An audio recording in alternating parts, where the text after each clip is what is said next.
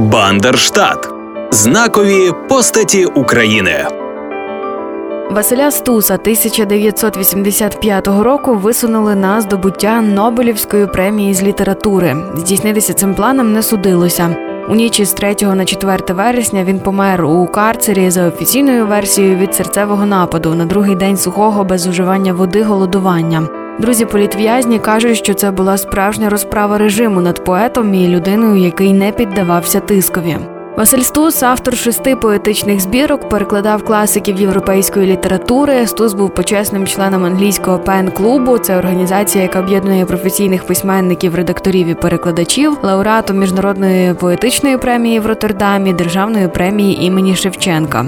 1972 рік розділив шлях Стуса на дві дзеркально обернені половини, поміж яких пролягало квітування особистого вибору поета.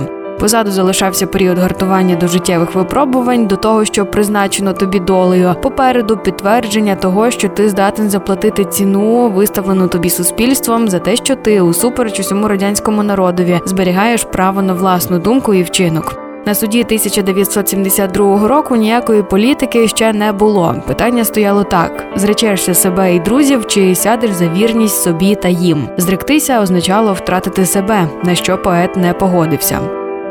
Ну а починалося усе в таємничий святвечір 6 січня 1938 року. Саме тоді, але за паспортом 8 січня, бо мати Стуса вирішила не тратувати радянську владу з бігом дня народження дитини з великим релігійним святом. У Стусів народилася четверта та остання дитина Василь. У повоєнні роки родина бідувала, низька платня та небажання зректися релігійності і традиційного селянського родинного життя прирікали їх на роль білих ворон. Дитяче протистояння із суспільством зародило перші паростки сумнівів, чи ж правда, що ми живемо у найщасливішій у світі країні. Саме у ці роки відбувається і перший спонтанний протест проти антинародної політики.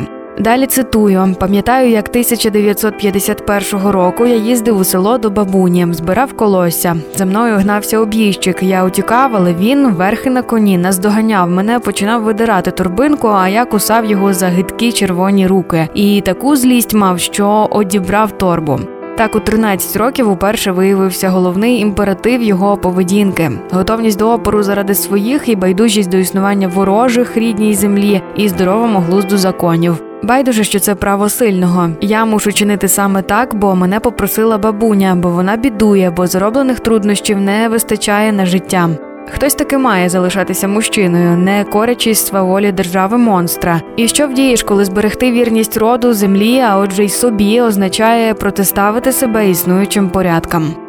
Цей свідомий вибір традиція, а не закону, який порушує віковий порядок речей. а Відтак за філософією Стуса не є обов'язковим для чоловіка. Поступово кристалізував позицію. Ти ніщо поза своїми батьками, родиною, землею, краєм. І навіть коли весь світ проти тебе, ти поет, аби не втратити ґрунту під ногами, під тиском усіляких сучасних ідей та концепцій, маєш нехай і на жилах відстоювати своє рідне національне. І, хоч яким важким був би цей шлях, він значно легший за зрадництво. Завдяки позиції матері і батьківській любові Василеві Стусу вдалося зрозуміти це дуже рано. Гострий біль за батьків, котрі, аби не зректися традицій та мови предків, зачаїлися у нірці власної хати без жодних надій на життєвий успіх примушував завжди жити на максимумі, аби відплатити цьому світу за приниження роду. Може, саме тому для нього стала такою близькою ідея екзистенціалістів. Справжнє життя завжди на межі між життям і смертю. У шкільні роки поет знайомиться зі світовою класичною літературою, музикою, конструює приймач. А коли прочитав Мартіна Ідена Джека Лондона у п'ятому-шостому класі, цитую світ мені перевернувся. Як мучилася людина, змогла перевершити усіх, хто купався в молоті, і все це тяжким трудом, і все солоним кривавим потом. Пише він у листі про своє дитинство і продовжує під час канікул відпочивав на залізниці, де міняв шпали, рейки, бив костелі, вантажив щебінь гривень. Нароблявся, мало не падав. А проте 400-500 карбованців старими грішми до татових 600-700 щось і важило. Все якась допомога. Невписаність батьків у соціальне середовище денаціоналізованого Донбасу означала неминучий і болісний вибір протистояння або з батьками, або з однолітками. Вибір на користь батьків прирікав на самотність. Несподіваним порятунком стала поема Івана Франка про Мойсея. Очевидно, саме із неї у Стуса і почався процес свідомого формування з себе людини потенційно здатної на вчинок. Якось він обмовився, що в школі я щодень влаштовував собі сповідь, що за день зробив доброго, що злого. Уже в інститутські роки поет був готовий до відповідальності за кожне слово і кожен учинок. У 9-10 класах ознайомився із українською літературою розстріляного відродження, забороненою на той момент. Закінчивши зі срібною медаллю школу, він пробує вступити на факультет журналістики Київського державного університету. Проте у нього відмовляються навіть прийняти документи. Не вистачало одного року того самого року, на який Василь Стус раніше пішов до школи. Він повертається до міста Сталіна і без іспитів вступає на історико-філологічний факультет місцевого педінституту. Закінчивши із червоним дипломом інститут, Василь Стус, аби дати змогу однокурсниці залишитися в Донецьку, йому, мовляв, однак служити, їде працювати вчителем української мови та літератури. Наприкінці жовтня військо служив у південному Уралі за якихось 400-500 кілометрів від Кучино, де обірвалася його земна путь. На Уралі він залишив фалангу безіменного пальця, після чого вже не міг грати на гітарі. Бездумна тупість, одноманітність армійського життя не зламали письменника, ще більше зміцнили в ньому неприйняття системи, яку він мусив би захищати. Особливо обурювало переведення військових частин подалі від цивілізації у ліси, де чи то від сорому за погану підготовку, чи то від американських розвідників ці розформовані частини ховали. Незважаючи на декларовану тугу за справжньою недонецькою Україною, Стус повертається на Донбас, іде викладати українську мову та літературу до школи номер 23 у місті Горлівка. Працює там лише один рік, швидко розуміє, що треба або заплющити очі на відверте небажання учнів вивчати цей предмет, або протестувати, або йти. Він вибрав останнє. Василь Стус пише лист до Андрія Малишка.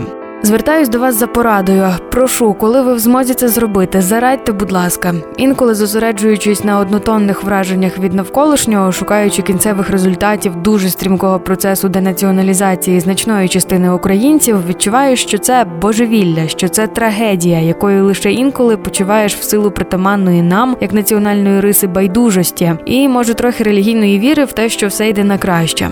Тоді згадуєш одного поета Расула Гамзатова, який казав, коли його мова зникне завтра, він волів би померти сьогодні. Іноді здається, що діячі нашої культури роблять даремну справу. Вони співають, коли дерево, на якому вони сидять, ритмічно здригається від сокири. Як можна зрозуміти їхній спокій?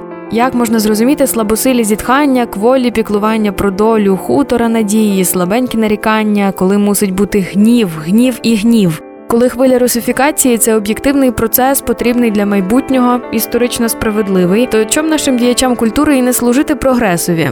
Чому б тоді не перекваліфікуватися, щоб не пхати палицю колеса того воза, який котиться у трупах таких донкіхотів, як козацькі літописці, і капніст, і братчики, і Тарас, і Драгоманов, і Франко? Як можна з усім цим миритись? Зовсім не важко знайти факти найгрубішого шовінізму, найбезсоромнішого національного приниження. Чому ж ми такі байдужі? Звідки у нас стільки покори перед долею, як фатумом? Я вважаю, що доля Донбасу це майбутня доля України, коли будуть одні солов'їні співи. У ті ж дні народився і чотири вірш, який випадково зберігся в одній із численних папок, але як цілком поетично недосконалий випав із пам'яті Василя Стуса. Кубло бандитів, кагебістів, злодіїв і гвалтівників у стольному засіли місті як партія більшовиків. Саме ці рядки й були основною підставою, щоб у 72-му році виписати ордер на арешт Стуса. Байдуже, що ніхто, крім самого поета, їх доти не бачив. Але повернемося на 10 років у минуле. У 62-му поет повернувся до батьківського дому і почав працювати. У ті роки приходить і перше велике кохання. Її звали Олександрою. Але коли Василь привів цю дівчину до матері, вона не прийняла її ввічливо, але сухо виставивши її з хати. Так, удруге, перед поетом постала дилема невписаності і відвертого протистояння традиційного укладу та реалій сучасного життя. Не отримати благословення від батьків означало зрадити найвищу ідею, якій перед собою зобов'язував відмовився служити. Отже, розрив і швидкий від'їзд до Києва. Поет успішно склав вступні іспити до аспірантури інституту літератури імені Шевченка АН України і в серпні 63-го переїхав до столиці, міста, яке майже не вплинуло на його світогляд, але остаточно визначило долю. У перші роки поета цілком захоплює нове вишукане товариство. Із поміж близьких йому людей варто виділити двох: Івана Світличного та Аллу Горську. І не тому, що вони були найближчими. Із Дзюбою Василь зустрічався аж ніяк не рідше, просто доля Стуса найтістіше переплилася саме із їхніми. У 65-му, коли більш ніж на півроку було несправедливо заарештовано світличного, Стус, приєднавшись до організованого дзюбою та чорноволом протесту проти арешту в колі українських шістдесятників, підрев сирени, яка глушила спокійні слова дзюби, вигукнув: Хто проти тиранії, встаньте. Зал, долаючи страх, таки звівся на ноги. А за кілька днів поета виключили із аспірантури. Нехай це залишиться на вашій громадянській та партійній совісті, черкнув він, знайомлячись із наказом про відрахування. У грудні 65-го, не маючи постійної роботи і київської прописки, Василь Стус одружується із Валентиною Попелюх, жінкою, яка у його поезіях постає в образі незрадливої берегині, тієї, хто вірить у правоту кожного вчинку Василя Стуса лише тому, що його зробив він. У літературній творчості цього періоду більше розчарування ніж здобутків. На кілька літ е, Стус полишає поезію, переорієнтовуючись на написання критичних праць, займаючись підготовкою до перекладу українською мовою поета його життя Гете. Офіційна робота у міністерстві будматеріалів не приносить радості, але й особливо не дратує. Але так було тільки до грудня 1970-го, як грім вибухнула звістка: убито Аллу Горську, художницю, приятельку, просто чуйну і красиву жінку. Усіх, хто мав якісь плани на офіційне майбутнє, попереджено на похороні вас бути не повинно. Василя Стуса ніхто не попереджав. Однак те, що він говорив над могилою, декого налякало і змусило пошкодувати через факт свого приходу туди. Офіційно убивць, які сокирою зарубали художницю, не було знайдено, але над могилою пролунали слова Стуса. Її вбито представниками ДБ. Цього йому не пробачили. На нього ще задовго до суду було заведено справу. Укотре поетові довелося обирати або я, людина, збережу вірність друзям, або стану мудрим, не побачу, чого не треба, а там дивись, може, і здобуду якісь шанси на офіційний статус. На відміну від усіх попередніх, теперішній вибір був простим і зрозумілим. Слова лилися трагічно і урочисто. Стус уже відчував, що йому судилося стати голосом опору та протесту. Запущена у дії репресивна машина протягом року продовжувала збір інформації проти поета і очікувала лише приводу для арешту. У Стуса знайшли чотири давно забуті рядочки, які разом із недоведеним фактом розповідання анекдотів про Леніна потягли на п'ять років ув'язнення і три заслання. Проте саме в неволі Василь Стус відчув, що, урешті-решт, знайшов нову поетичну мову, яка впливатиме не на розум, а на почуття людини. Відчуваючи цінність знайденого поетичного слова, Стус здійснив спробу розумітися із каральними органами, адже жодною політичною діяльністю він і справді не займався. Його почули, запропонували розкаятися, давши свідчення на своїх друзів. Стус обурився і його замкнули у психіатричну лікарню, звідки він вийшов із діагнозом патологічно чесний. Далі треба було знайти сили бути гідним свого вибору, навчитися жити в умовах тотальної фізичної, але лише фізичної несвободи. У таборах та на засланні поет написав близько тисячі віршів та здійснив 400 перекладів, залишив чимало епістолярної спадщини. Він був символом нескореності людини, яка бере на себе відповідальність за усе, що діється довкола неї. Вибір зроблено, і тепер із гідністю треба було нести свій хрест. Друге ув'язнення 10 років табору особливого режиму і 5 років заслання він одержав за те, що головував в українській групі сприяння виконанню гельсінських угод із захисту прав людини. У ніч з 3 на 4 вересня 85-го року загинув у холодному карцері в таборі на Уралі. За офіційною версією, це була зупинка серця. Проте друзі політв'язні кажуть, що це була справжня розправа режиму над поетом і людиною, який не піддавався тискові. Кримінальна справа Василя Стуса лише нещодавно стала доступна кожному українцеві. Дайджест матеріалів, які пояснюють, як і за що насправді судили українського поета і дисидента, зібрані в одній книзі Справа Василя Стуса.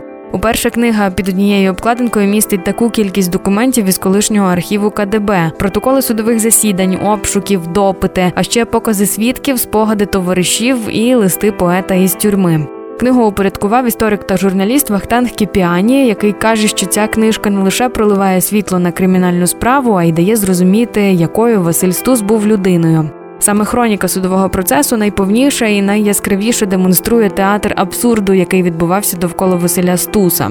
Справа Василя Стуса розповідає не лише про тих, хто нищив поета, й містить маловідомі свідчення тих, хто, ризикуючи власною свободою, боронили Стуса у суді двох товаришок Світлани Кириченко та Михайлини Коцюбинської. Ці дві відчайдушні жінки де-факто виконували функції захисників Василя Стуса, каже Вахтанг Кіпіані. Тим часом е, автор задається питанням, що ж робив адвокат Медведчук. Знаючи про день і час кримінального процесу, він навіть не інформує про це родину свого клієнта. І дружина дізнається про те, що суд уже триває лише від дзвінка Михайлини Коцюбинської. Варто сказати, що навіть у радянському процесі адвокат мав доволі великі можливості, однак Медведчук не подав жодного клопотання, не викликав жодного свідка. Більше того, коли суддя надав йому слово на дебатах, він сказав: кваліфікацію його дій я вважаю вірною.